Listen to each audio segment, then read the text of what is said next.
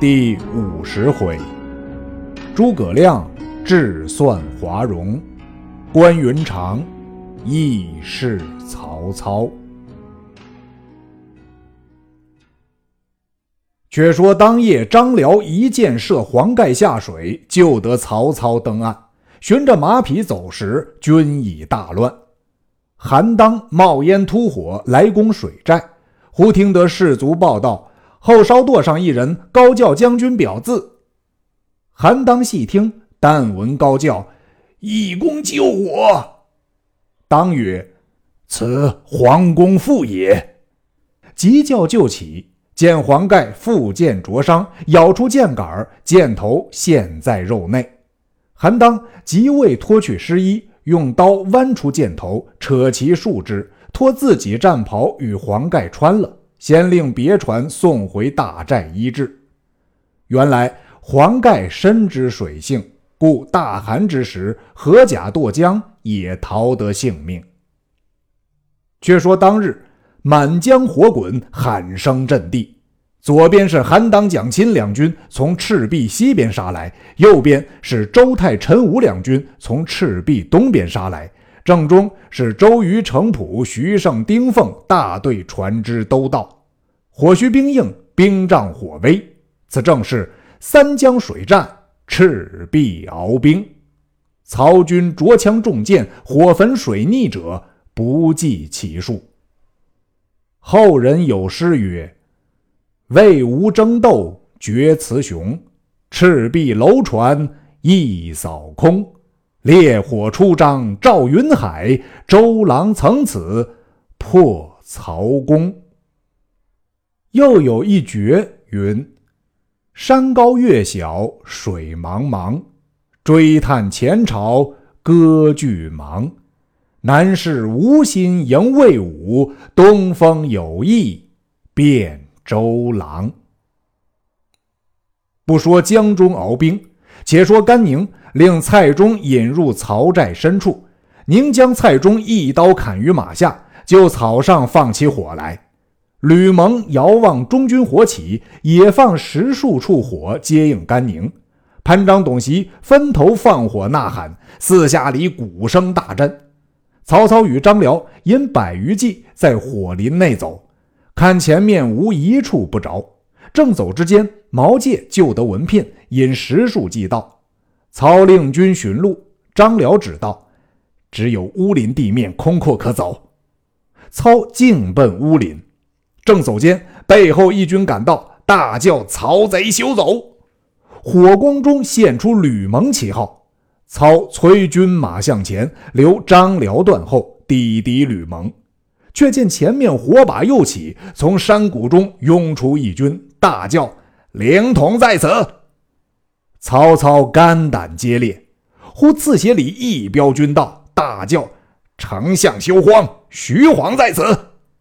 彼此混战一场，夺路往北而走。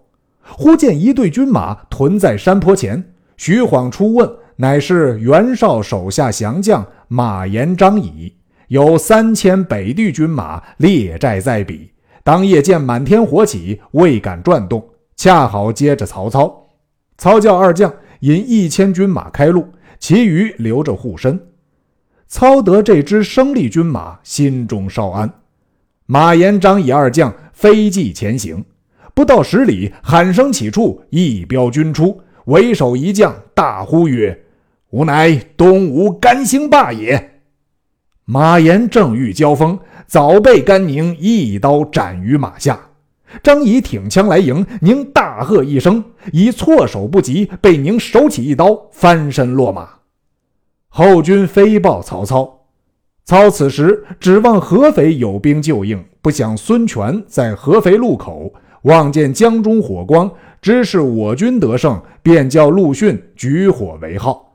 太史慈见了，与陆逊合兵一处，冲杀将来。操只得往夷陵而走，路上撞见张合，操令断后。纵马加鞭，走至五更，回望火光渐远，操心方定。问曰：“此是何处？”左右曰：“此是乌林之西，宜都之北。”操见树木丛杂，山川险峻，乃于马上仰面大笑不止。诸将问曰：“丞相何故大笑？”操曰：“呃，吾不笑别人，单笑周瑜无谋，诸葛亮少智。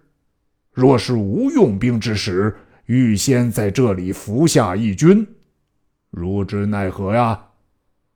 说犹未了，两边鼓声震响，火光竞天而起，惊得曹操几乎坠马。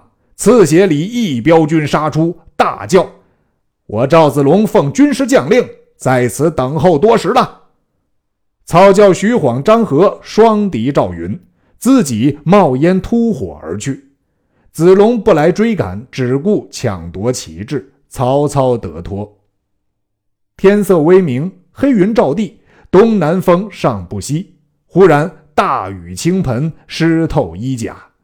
操与军士冒雨而行，诸军皆有饥色。操令军士往村落中劫掠粮食，寻觅火种。方欲造饭，后面一军赶到，操心甚慌。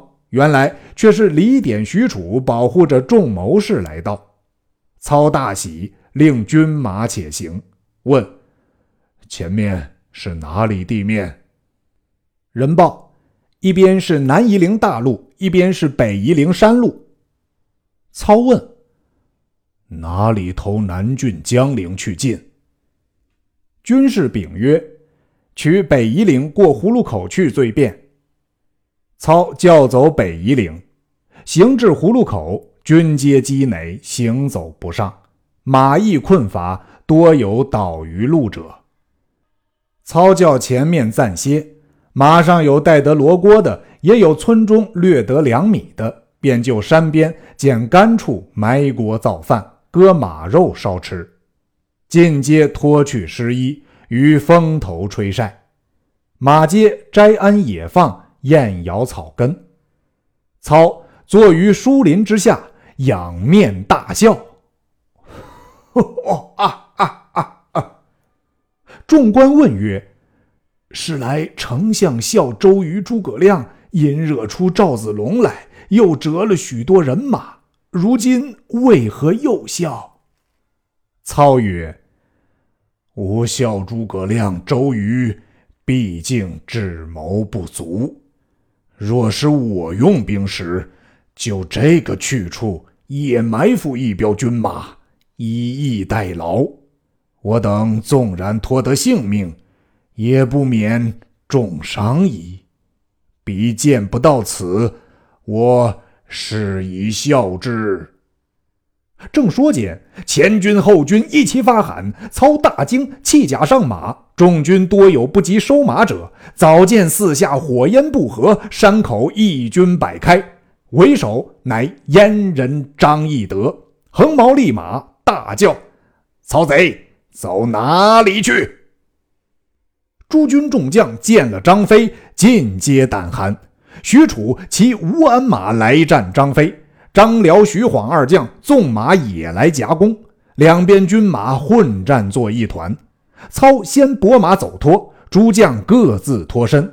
张飞从后赶来，操以礼奔逃。追兵渐远，回顾众将多已带伤。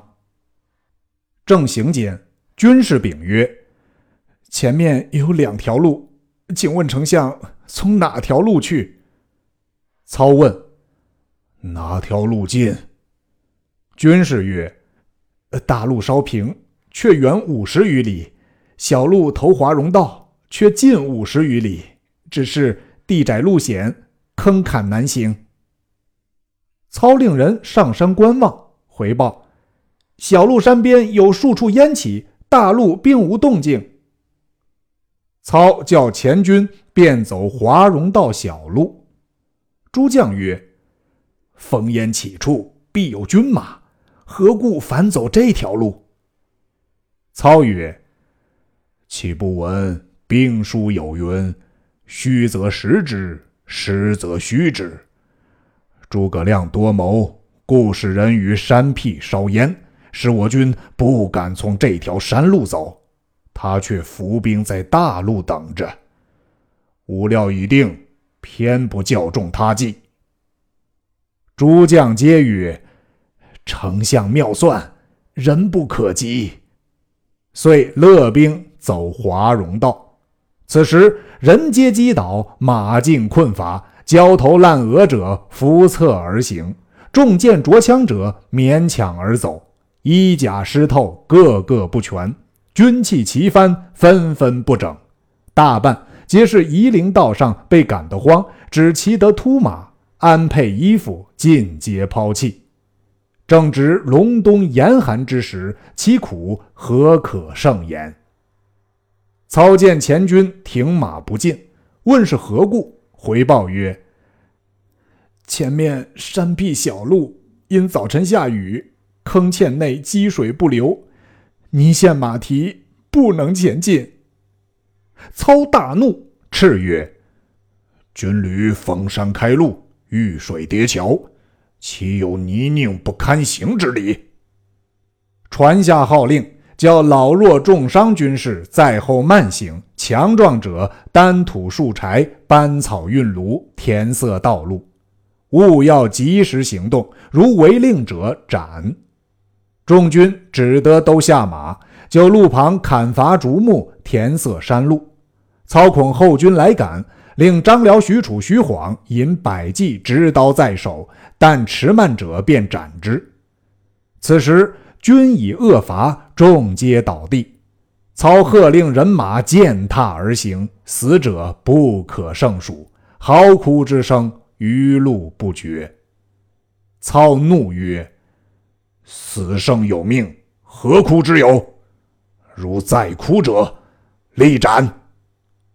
三庭人马，一亭落后，一亭填了沟壑，一亭跟随曹操，过了险峻。路稍平坦，操回顾只有三百余骑随后，并无衣甲袍铠整齐者。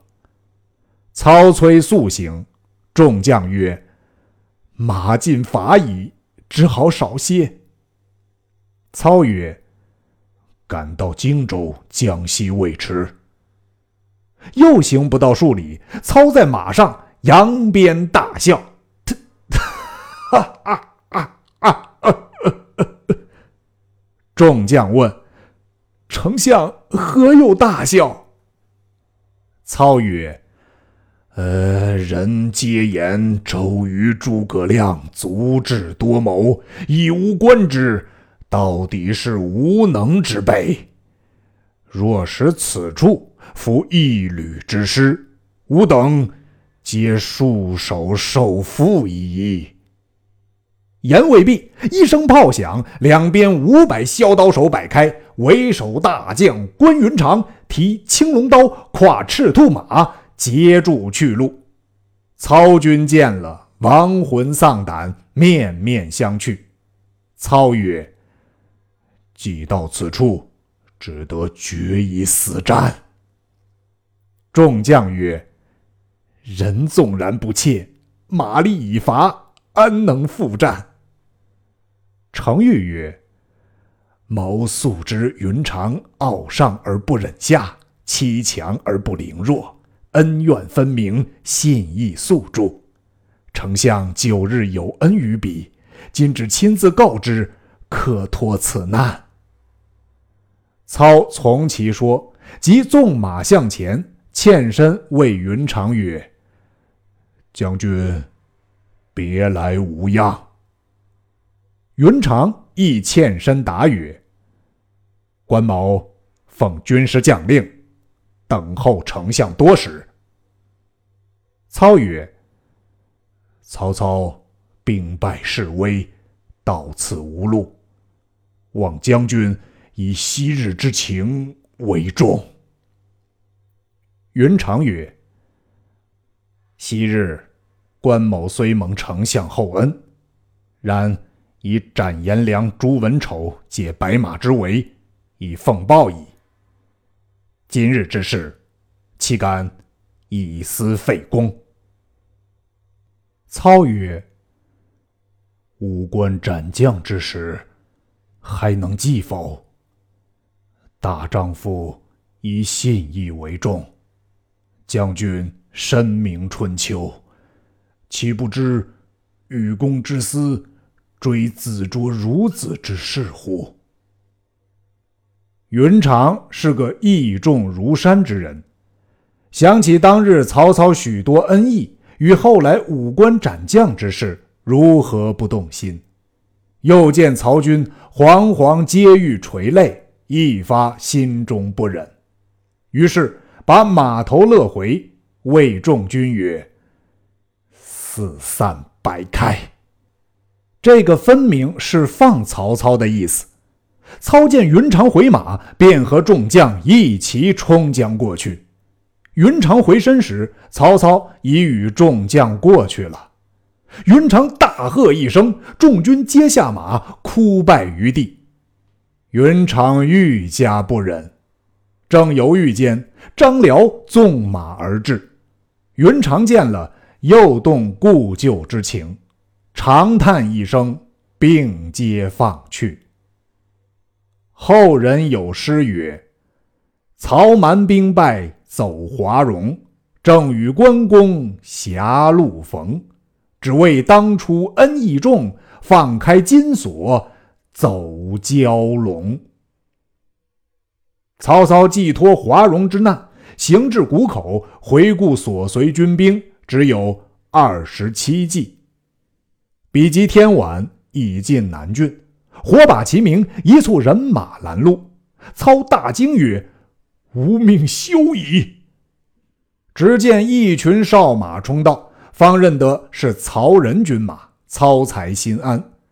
曹仁接着言：“虽知兵败，不敢远离，只得在附近迎接。”操曰：“其与汝不相见也。”于是引众入南郡安歇。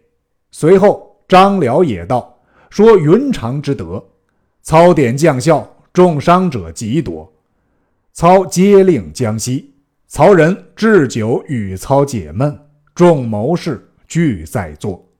操忽仰天大痛。众谋士曰：“丞相于虎窟中逃难之时，全无惧怯。今到城中，人已得食，马已得料。”正需整顿军马复仇，何反痛哭？操曰：“吾哭过奉孝耳。若奉孝在，绝不使吾有此大失也。”遂捶胸大哭曰：“哀哉奉孝，痛哉奉孝，惜哉奉孝。”众谋士皆默然自惭。次日，操唤曹仁曰：“吾今暂回许都收拾军马，必来报仇。如可保全南郡，吾有一计，密留在此，非急修开，急则开之。依计而行，使东吴不敢正视南郡。”人曰：“合肥襄阳，谁可保守？”